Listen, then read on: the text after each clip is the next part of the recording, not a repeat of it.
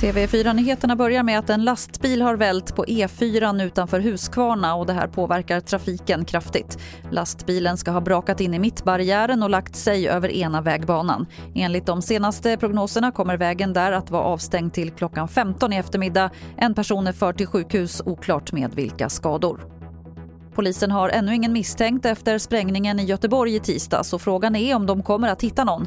För en genomgång av de senaste årens sprängdåd visar att bara ett av tio har lett till åtal. Sven Granat är kriminolog på Karolinska institutet. För det första så är det här en ganska svår teknisk bevisning som man har att jobba med i de här fallen. Man har ingen fysisk kontakt mellan gärningsperson och offer.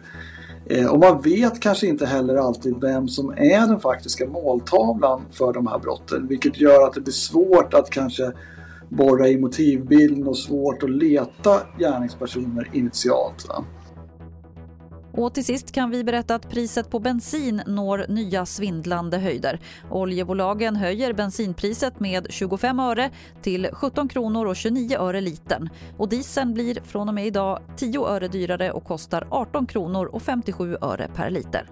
Fler nyheter det hittar du på tv4.se. Jag heter Lotta Wall.